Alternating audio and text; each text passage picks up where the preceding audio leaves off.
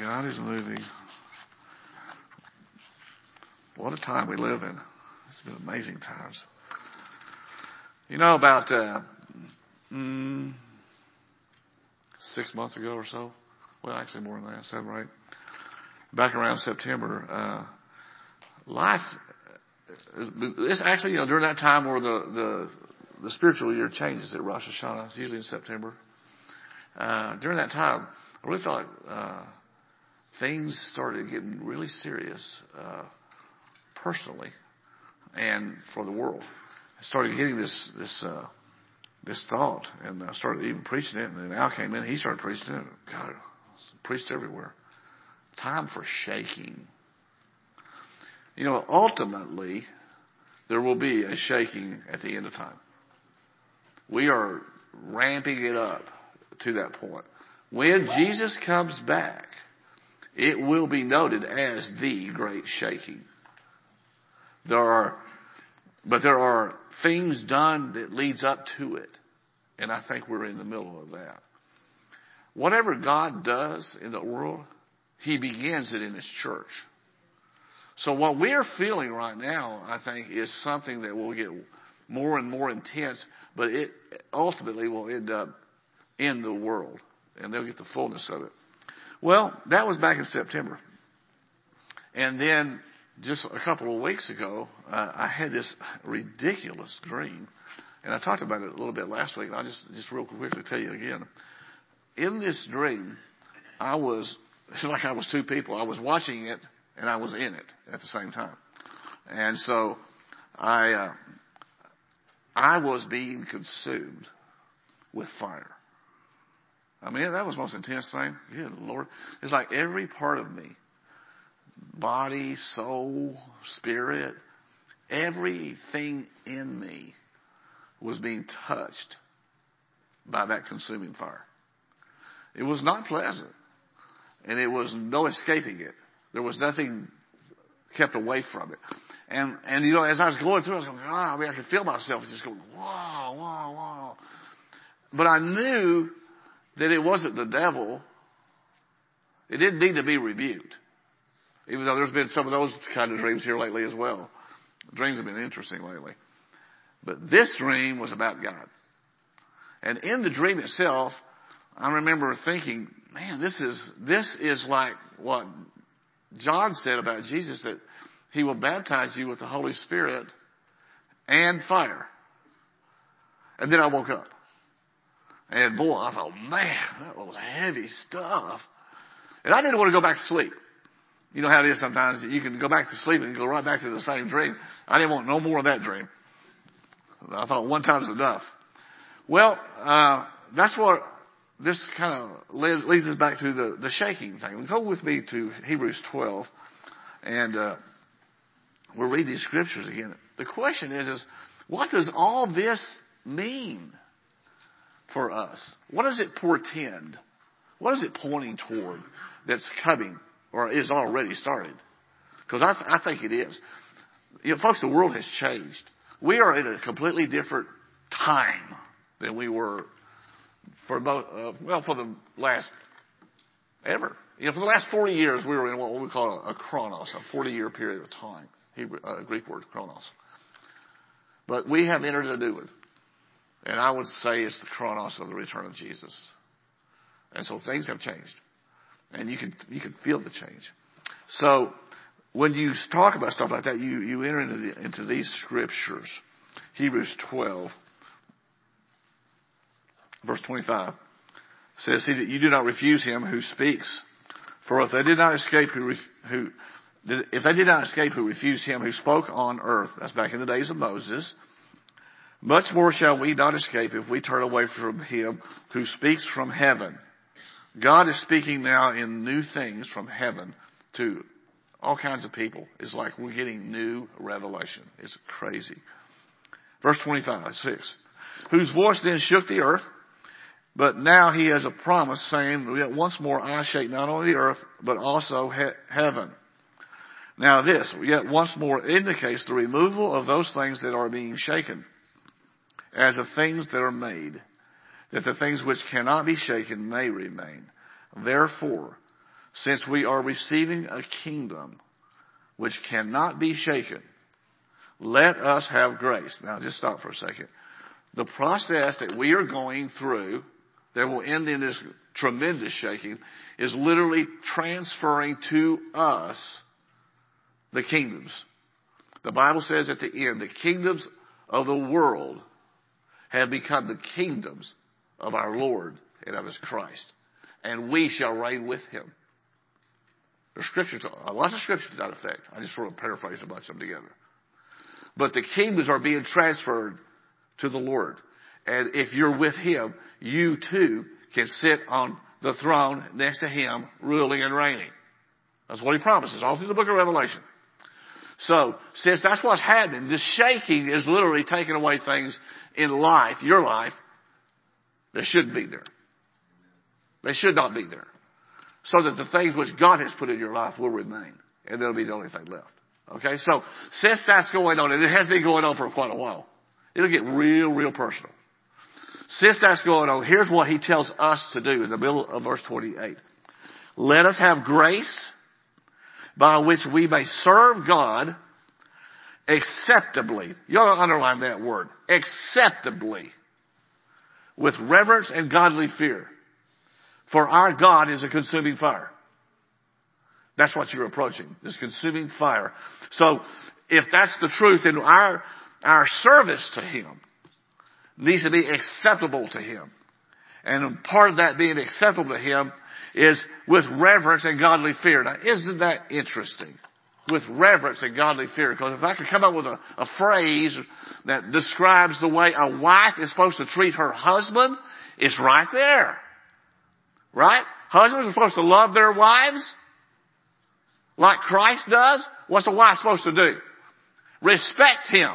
So, the closer we get to the return of Jesus, the more and more important it becomes that you, as the bride of Christ, begin to act like His wife. Treat Him acceptably with godly fear, with reverence. You get it? We're starting to model it down here, so that when He sees that, He's going to tell Father, I can't stand it anymore. Send me to go get them. That's coming. But we start here, and it's being worked on. In places, right? Like Baal places. It's going on. God's a consuming fire. So, it is happening. And I'll tell you, the shaking and the baptism of fire go together. Because God is a consuming fire. It's going to happen. Now, last week, turn with me, we talked about this baptism. Matthew 3. This is where we first see it. This is what came in my dream. Was Matthew 3. It's when John the Baptist came.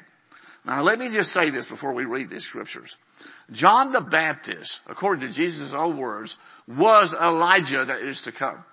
In other words, there was a prophecy in the Old Testament that before the great and dreadful day of the Lord, which is His second coming, He will send Elijah, who will turn the hearts of the fathers to their children and the hearts of children to their fathers, lest He come and strike the earth with a curse.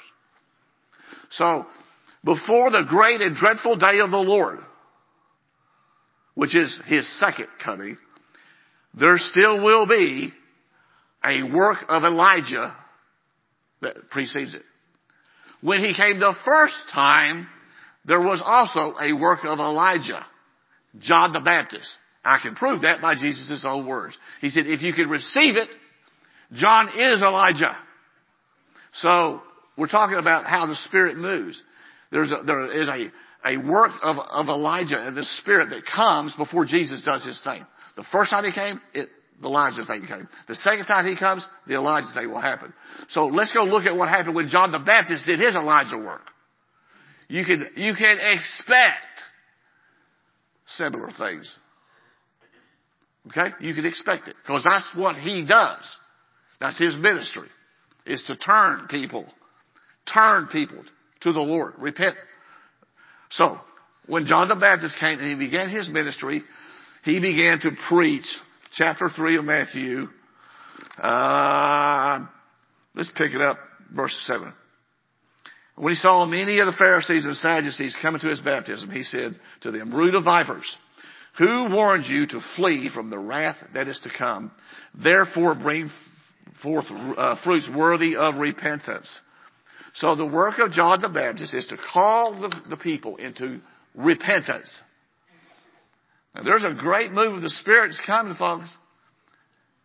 It is just about to explode upon the entire earth, calling all people to repent.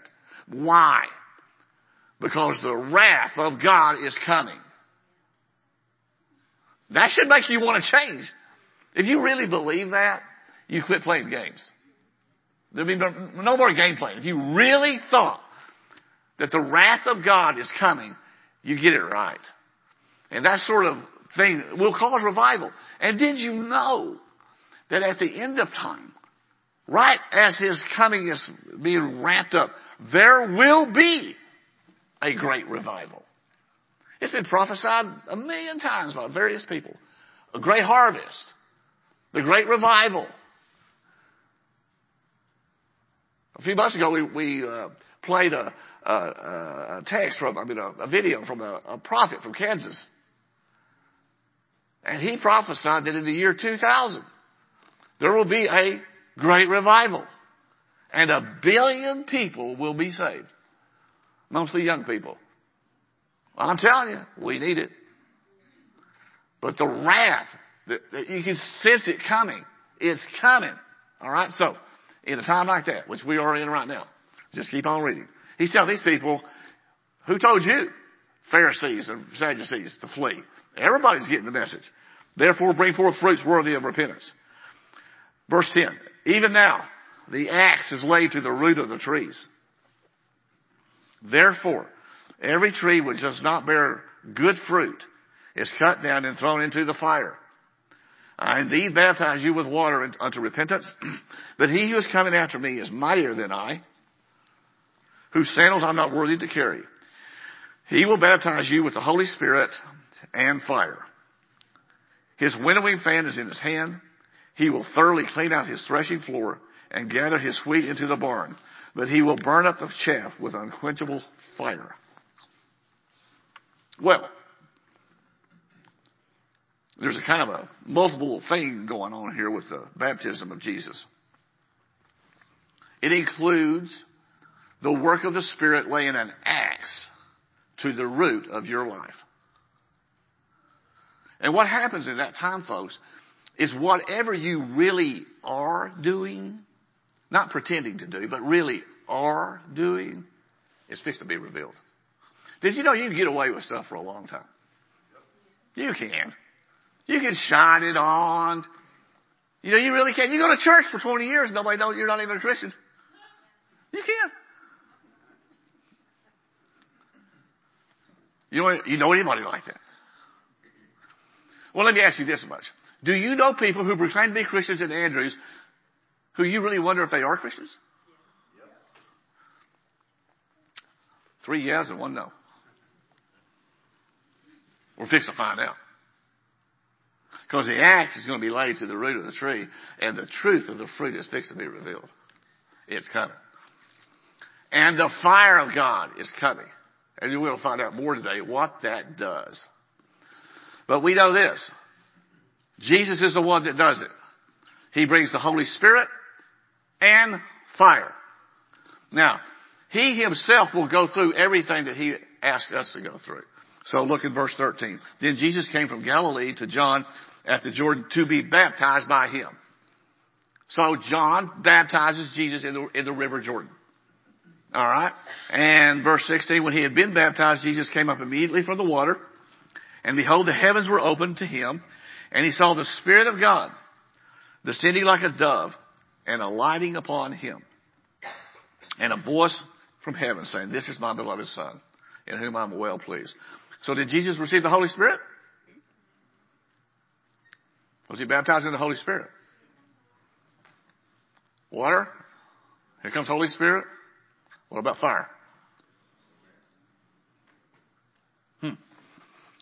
Look over at Matthew 20. I'm sorry, wrong scripture. Look over at Luke 12. Luke 12. Now, timing matters here. The scriptures we're about to read to you, timing matters. So I'm going to kind of give you a chronology a time stamp here. This is the last year of Jesus' life. In fact, you know, he died at what we would call Easter during that time frame. That's in April. What we're about to read here is in January or February. It's in the winter before Easter. Okay? And so here he reads in Luke 12, verse 49, he's headed toward Jerusalem. And he says in verse 49, he says, I came to send fire on the earth. And how I wish it were already kindled. In other words, it hadn't happened yet. But I have a baptism to be baptized with, and how distressed I am until it's accomplished. What does that imply to you? It hadn't happened yet. Right? I wish it was over. How distressed I am until that baptism is done. It's futuristic. And then he keeps on talking. Verse 51. Here comes the results of fire. Do you suppose that I came to give peace on this earth? I tell you, not at all, but division. For from now on, 5 in one house will be divided, 3 against 2, 2 against 3. Father will be divided against son, son against father. Mother against daughter and daughter against mother. Mother-in-law against her daughter-in-law, and daughter-in-law against her mother-in-law. So the effect of the fire is to divide. And again, this is one of those great paradoxes that happen in the Bible. Because here he is, Jesus, talking about, I'm about to send the fire, and this is what it's going to do. It's going to go out there, all these people that proclaim my name, and it's going to just split them. And at the same time, he's praying in John 17, oh God, I would that they would be one, even as you and I are one. So is he confused? No. What he's doing, he's determined who those are that would become one versus those who won't. Because there is that. As a matter of fact, at the end of time, before he comes back, there will be a huge division. It's called the Great Apostasy. The Antichrist will not be revealed until this great falling away takes place. And Jesus is sort of pointing toward that in a way. All right? He's pointing toward that. Well, we know that when he got baptized in the Jordan and the Holy Spirit came down, there was something still to be done as concerning baptism. Because he said, I wish it was over. I'm distressed until this is accomplished. Now look at Matthew 20. Now we're going forward in time. That was like January, February when he just said what we read. Now we are right before Easter. We're in April. We're right about, now. Real close to now in our year. And he says this. Verse 21. Let's start in 20. The mother of Zebedee's son, that's James and John, came to Jesus with her sons, kneeling down and asking something from him. And he said to her, what do you wish? She said to him, grant that these 2 sons of mine may sit, one on your right hand and the other on your left in your kingdom. Jesus answered and said, you do not know what you ask. And then he asked this question, and this is something you should really focus on. Are you able to drink the cup that I'm about to drink and to be baptized with the baptism that I am baptized with? What happened?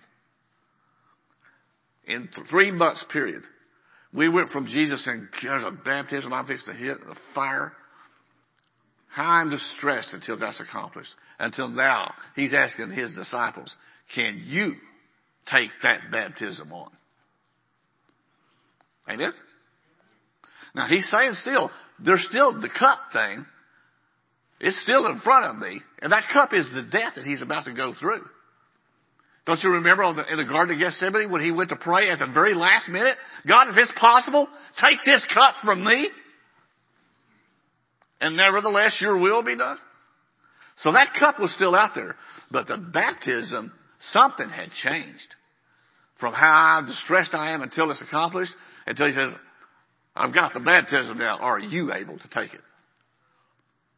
And the answer is, I don't know. But the response or the request is to you. It's to the disciples, for sure. Those who will. And they answered him. We are able. That sounds like somebody from this church. I mean, seriously. I don't even think about it. I just say yes. Amen. There we go. So 23 says, so he said to them, so you will. You will indeed drink my cup. And every one of those guys got martyred later in life. You will drink my cup, and you will be baptized with the baptism that I am baptized with. But to sit on my right hand and my left is not mine to give. All right, so here we have it. What happened in that time frame, folks? Something happened. Do we have any scriptures where they pulled over to the side and said, okay, here comes fire? What happened? Well, we sort of have to glean it from other scriptures, both the New Testament and Old Testament, to see what did happen. Look back over to Luke 9. Now, Luke 9 is actually preceding the two verses that we just read. You know, we read in that in the wintertime he was still struggling with the fact that he has a baptism. 2 or 3 months later, it had happened. Now, I'm going to take you back in time a little further to the last time he was at Jerusalem, when they had the Rosh Hashanah and the Feast of Tabernacles, in that time frame. Okay, September. This is his last time in Jerusalem before he comes back to be crucified. So there he's saying this, Luke 9, verse 51.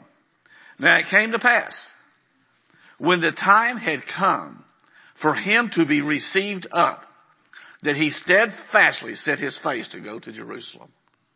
That's an interesting verse. Now, I gave you the time frame.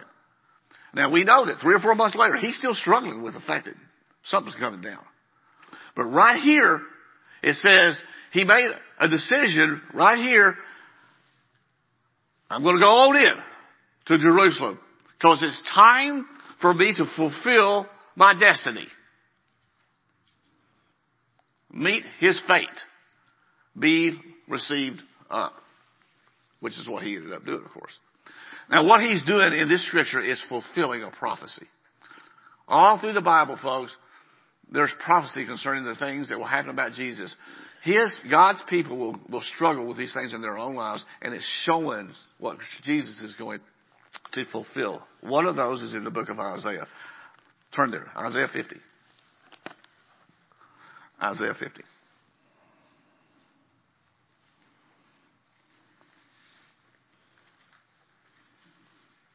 He steadfastly set his face to go to Jerusalem. Isaiah 50, verse 7. This is about the Messiah, Jesus. And he's actually speaking here. Verse 7. The Lord God, he says, for the Lord God will help me. Therefore, I will not be disgraced. Therefore, I have set my face like a flint, and I know that I will not be ashamed. So right here is the prophetic thing about Jesus doing what we read in Luke. There came a moment where he set his face like a flint to go on in. Now, notice, if you would, that this verse twice says therefore, or for therefore. When you see that word, always look up. Look prior to that, because you're going to find out why therefore is there. Why did he say, I'm setting my face like a flint? Verse 4. The Lord God has given me, capital M-E, Jesus, the tongue of the learned, that I should know how to speak a word in season to him who is weary. He awakens me morning by morning. He awakens my ear to hear as the learned. The Lord God has opened my ear. And I was not rebellious. Now, uh-oh. Why would you be rebellious? Maybe what you're about to hear doesn't quite fit your definition of eschatology. You know what I mean? Maybe this wasn't your plan for life. I was not rebellious, nor did I turn away. I gave my back to those who struck me, and my cheeks to those who plucked out the beard. I did not hide my face from shame and spitting. Folks, this was like a revelation to Jesus what he was going to face. It wasn't just the fact that he was going to die. It was this stuff too. You know, there's a point in life that the revelation of what you are truly called to do becomes very real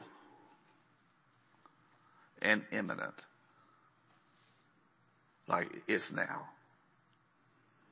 The reality of it is upon us. And it ain't no game. I see the men here who have a beard. How many men have a beard or you wish you did? Yeah, sure. You ever let your wife trim it? Absolutely. Why not? That's right. Why? She plucks out stuff that she thinks that should not be there. Are you serious? Don't touch the face. This is not an eyebrow that you pluck. It's a beard, ladies. It don't feel the same. You pluck one of those dudes out, that hurts. Listen to this. I'm going to pray that God give you some testosterone and grow a beard and then I'll pluck that sucker right out of there. Woo, man, that feels like something else. Yeah, like a nose hair. Oh, that feels good. And so he said, I didn't stop them from doing that because they did that. And how many men in here like to be spit in their face? You want to get me mad? That is like fighting words. I was not rebellious. See, the reality and the fullness of the reality is being revealed. And I mean, it is time to choose. Are you really in it? Or have you been playing a game? Now, see, I think that during this time when Jesus set his face like a flint, we read it in Isaiah, we read it in Luke, that from that time forward, he began to fulfill the rest of this verse. I began to hear what they're going to do to me. And I was not rebellious. And I went anyway.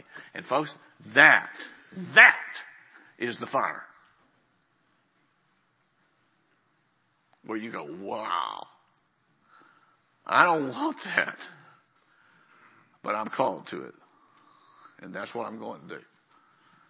My will is going to bow down now. It becomes real. And you can expect your will from this point forward to be shaken, revealed. We were sort of laughing in Sunday school. Things happen in Sunday school. I'm just praising God that we survived it. But the thing we were laughing at, you know, everybody says, oh, yeah, I submit.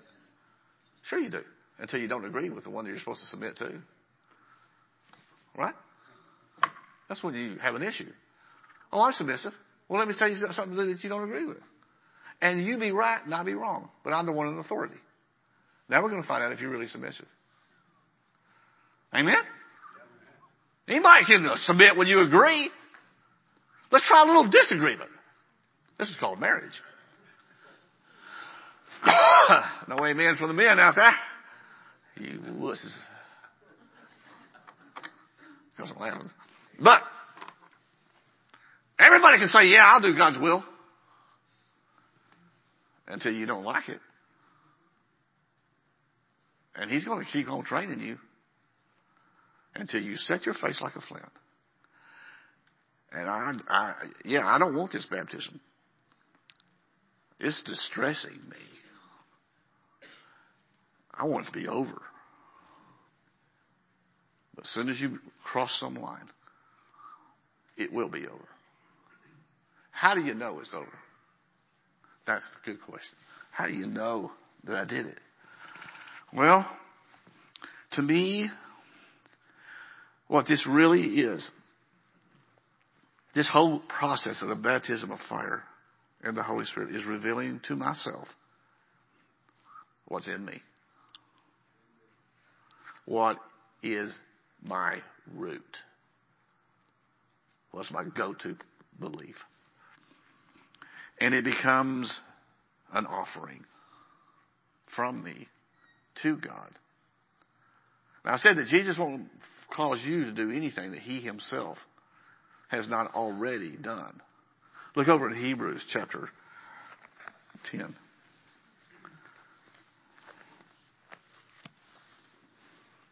Hebrews 10. This kind of goes along. You know, he set his face. Okay, I'm going to do it. We know that Jesus was a lamb slain from the foundation of the earth. That much he knew. He kept telling his disciples, I want to go up to Jerusalem. They're going to kill me. He knew he was coming to that. And yeah, folks, as long as it's a long ways off into the future, it's not really a threat to me. But when it's in my door,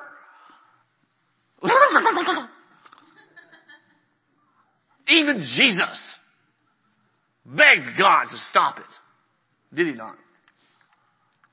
Drops of blood, sweat came off his face as he was begging God, don't do this. So it's pretty intense. What do you say? That dream was like that. God, there was nothing that could escape it. Hebrews 10 verse 5. Therefore, when Jesus came into the world, he said, sacrifice and offering you did not desire, but a body you have prepared for me. In burnt offerings and sacrifices for sin, you had no pleasure. Then I said, behold, I have come. In the volume of the book it is written of me, I've come to do your will, O God. Previously saying, sacrifice and offering, burnt offerings, offerings for sin, you did not desire nor had pleasure in them, which are offered according to the law. Then he said, behold, I've come to do your will, O God. He takes away the first, that he may establish the second. By that will, we have been sanctified, made holy, through the offering of the body of Jesus Christ, once for all.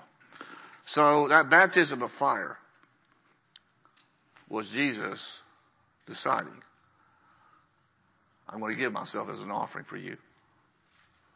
I'm going to make my sacrifice to God for you. And then he asked his disciples, are you able to have the baptism that I'm baptized with? Are you? And they said yes. And he said, you will. If you will. Say, if you will, really. Because you don't have to. It's a free will offering. And so I choose to do that. Romans 12. Turn there. We know that Paul, even though he wasn't among that first 12, had the same message sent to him. At the end of his life, he says, I am already being poured out as a drink offering. I'm already, my life is fixed to be sacrificed with death for you, for the body. Verse 12, and Paul writes this, chapter 12, verse 1, I beseech you, therefore, brethren, by the mercies of God, that you present your bodies a living sacrifice, holy, acceptable, there it is again, acceptable to God, which is your reasonable service. And don't be conformed to this world, but be transformed by the renewing of your mind, so that you can prove what is that good and acceptable and perfect will of God. All right? I have to make the offering before I really understand what the will of God is. I have to go first. Say yes to Him. Well, to me, we are there. Will you finish it? I can tell you this much, the fire's coming either way. Look over, while we're over here, just look over first, I think it's 1 Corinthians. 1 Corinthians 3. I'm already seeing this, folks. Now, I'm not pulling this out of the air. I'm starting to see this already. It's kind of scary. Makes you wonder. 1 Corinthians 3, Paul, again writing, verse 11 says, no foundation can be laid other than that which is laid, and that's Jesus Christ. In other words, you can't live your life in a different way than what Jesus has shown that you should. You can try, but it won't work. Now, if anyone builds on this foundation, in other words, what you do with your life is fixed to be tested. He laid a foundation for who you are when you let Him be your Lord and Savior. When you accepted Jesus as your Lord, you became a new creature with a new foundation. Now, what you do with that salvation is on you. What Jesus did in giving Himself up for you, that was free. But from that point forward, it's on you. And so He talks about what you do. 12, if anyone builds on the foundation with gold, silver, precious stones, that's one group, things that can stand fire. And the other, wood, hay, straw. Put fire on them, see what you get. But they're all called works. Each one's work will become clear. For the day, capital D, that's the return of the Lord. The day will declare it, because it will be revealed by fire. And the fire will test each one's work of what sort it is. It's axed to the root. What sort of works do you really have? If anyone's work which he has built on it endures, he will receive a reward. If anyone's work is burned, he will suffer loss. But he himself will be saved, yet so as through fire. Now, this is an interesting scripture. I think primarily what I'm talking about with people that I see, this is not a salvation issue. The things that God is revealing is not a salvation issue, whether you're saved or not saved. It's how much fruit will you have. Now, if you are satisfied with the reward of the thief on the cross, so be it. You know, you can choose that. His reward was very clear. Today you will be with me in paradise. But that was it. He lived his life to the point where he deserved death. So there was no good works there. He had one last good work, and he got the lucky shot in. If you want to live your life like that, you will be saved. But everything you've done will be burned up. There must be rewards in heaven that are different according to what you do down here. Scriptures kind of imply that all over the place. And here's one of them. All right?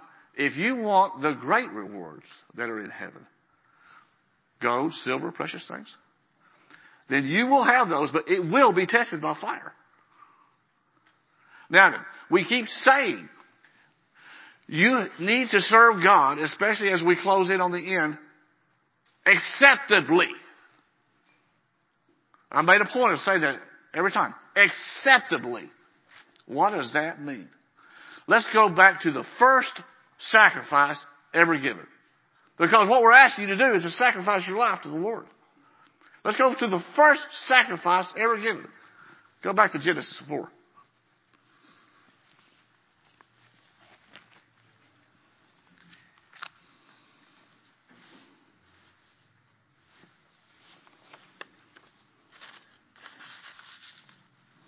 Genesis 4. We know about Adam and Eve. They sinned, but they start a family. First one was Cain. The second one was Abel. Verse 3. Here's the first offering, sacrifice ever offered to God. In the process of time, it came to pass that Cain brought an offering of the fruit of the ground to the Lord. Abel also brought of the firstborn of his flock and of their fat. And the Lord respected Abel and his offering, but he did not respect Cain and his offering. All right, so let's talk about what is going on here. See, everybody can offer, and it can even look close to the same, folks. I mean, it's amazing. Because what do we offer today? I mean, the thing we offer the most every week is money. Is my money different than the guy down the street? You know, I mean, there's something going on in here. It's how God looks at it. Because, see, God is looking in a heart to see what is really transpiring here. Let's first look at the word offering itself. The word is the Hebrew word minkah. Minkah. It means a gift. Even a tribute to, say, a king or a ruler.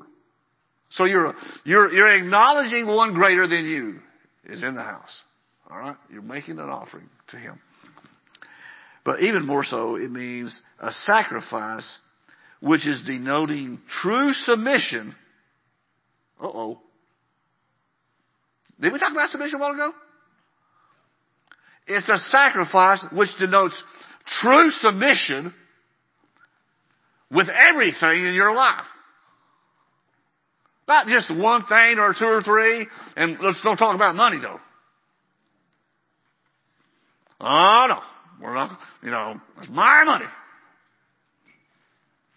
Sure it is. And you can sow as much as you want into the body of Christ and to the kingdom of God. He lets you. Just know this. If you sow sparingly, then you will also reap sparingly. If you sow abundantly, you will reap abundantly.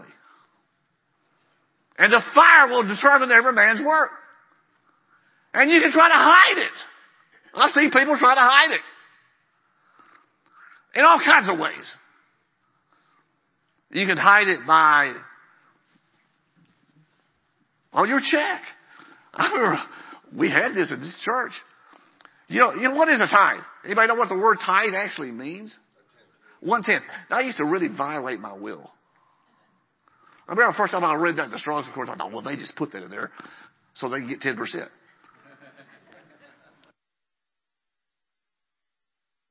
So, it is 10%. And the Bible says in Malachi, you rob God. How? In tithes, 10%. Uh-oh, there's more? And offerings. That would indicate there's more than 10%, correct? And so, we had great teaching on that during this time. This is like 30 years ago or longer. Great teaching on what it really is. Quit playing games. Well, is it just the net, right, brother? Whatever. So sparingly, I can give a rip. God knows. Quit being legalistic with God, you idiot. Oh, excuse me. Didn't mean to say that. So, let's just say you made $1,000. What's the tithe of that? God, you're brilliant. Okay, $100. So I have seen people take a check and write it for $100. And then in the memo line, they put tithe, 70. Offering, 30. No. That equals $100. Negative goes right. Hey, that's right, negative. You just cheated yourself. And you robbed God. But you can play that game. How would they know? Well, they can look at your life. You got a new BMW out there, and you're playing, lowball with God. Or you can do it another way. Cash. Who knows? Don't put a name on it. Who knew? You see the games we play? As if God doesn't see it all. And what he's looking for is a minkah. A life that is totally submitted to him. Not just in money, but in the way you treat your wife. Woo-hoo. Or your husband. Or your brother. Can I go on? True submission in totality. That's a minkah. And so he has two guys breaking that for them. Okay? Two of them. One is accepted. God had respect on that thing. What's that word? Respect. It means he looked at it with keenness, earnestness, to the point of glaring look at it. It literally ignites a fire if it's acceptable to him. Offer myself as a reasonable sacrifice, acceptable unto God. If my heart is really right in the thing, you know what's going to happen? Whoosh! The fire comes, because that's how God proved to the people that he accepted their sacrifice. He sent down fire, and it consumed the thing, and everybody knew that that was God. One guy's offering got accepted, and the other one didn't. Isn't that interesting? Who knew? And then God tells Cain, keep reading. He said, Cain, what's up with you? Why are you so angry? Which he was. Verse 5, very angry. And the Lord said to Cain, you're angry. Why is your countenance fallen? If you do well, will you not be accepted? And if you don't do well, sin is lying at your door. And its desire is to have you. But you must rule over it. Now, folks, God is sending forth situations. We talked about it at church, at Sunday school. He is teeing it up to see, to show to you with his axe going to your root, what is going on in you. What's really happening in you. And the thing that keeps you from doing what you know the Bible says. Let's quit playing games. You know what it says. And yet you manage to find a way not to do it. Why? That's your sin. And the fire is on the other brother's offering is showing you something wrong here, and you have to rule over that. Well, I got problems. Well, don't we all? Life is a sad song. But God. Amen? Now, did Cain get it? No, it got madder. So he killed Abel. He killed his brother. So at the beginning of time in the first family, as we try to approach God with acceptable offerings, one brother kills the other. And so it will be at the end. Did y'all hear that? And so it will be at the end. As we close in on the return of Christ and this baptism of the Spirit and fire, there's going to be a segment of the body of Christ, and it ain't very big, that's going to be offering up reasonable sacrifices that he's going to just say, fire down on that thing. And you will be in the middle of it. But the other ones are going to watch what's going on with you, and instead of admitting the fact that they got an issue that they need to deal with, they're going to persecute you. Persecution is coming. The wrath of man is coming against the true Christians. It's going to come first from the church. And then as their division begins to take place, and there really is a difference in how these certain people are being treated by God versus others, these others are going to get mad. And they're going to come at you. And that doesn't have anything to do with what the world's going to do. But they too will not like you. They don't like us right now. It's going, folks, the division is coming. The axe is there. So it's time to get real. That's what I'm trying to tell you. Did anybody understand a word I said? Did you understand every word I said? You should listen to this again if you didn't. Because the warning is out there. Just like it was from John the Baptist. Who warned you to flee from the wrath that is coming? you should be fleeing. Well, hallelujah. Thanks for coming. Amen. I told you I'm going to get real. I mean it. And the crowds will shrink. Hallelujah. Josh, do you mind if I ask you a question real quick? You don't have to answer it, but do you mind telling them what you told me here a week or two ago, that how God asked you a question when you were younger? Would you be willing to die for him? That's the one. Yeah. You want me to ask that? You want me to expound on that? Just tell him. Did God actually ask you that question? Yeah. How old were you? 12, 13, somewhere on there. And you said yes, of course. I jumped in feet first. And now you're wishing. No, it's a good thing. It's a good thing I'm so dumb, because then he can fix it. Right? Amen. Amen. But may I just use it? I don't want to go too far into it, but did you hear that? His generation knows that that's what they're called to this. They know it. They know it. Somewhere in them. I've seen this before. They know it's in there. Present your bodies a living sacrifice, holy and acceptable to God, so that you can prove what is His will for you. If that is in your Psalm 139 written before there was a foundation of the earth, all the days written for you. If that was in your Jeremiah 29:11 plan, even martyrdom, like it was Jesus' disciples, it's in you. Y'all get that? It's in you. And it's an itch you can't scratch except with truth. Amen. So let's just deal with truth. Amen. Father, I just pray for these people. Oh, God, would you save us from ourselves and deliver us into your presence. I know you've been telling us again and again through many ways, come close to me. Well, you're in a consuming fire. But you promised it would not kindle upon us. To the enemies, destruction. To your people, purity. Purity. Oh, God, make us a pure people.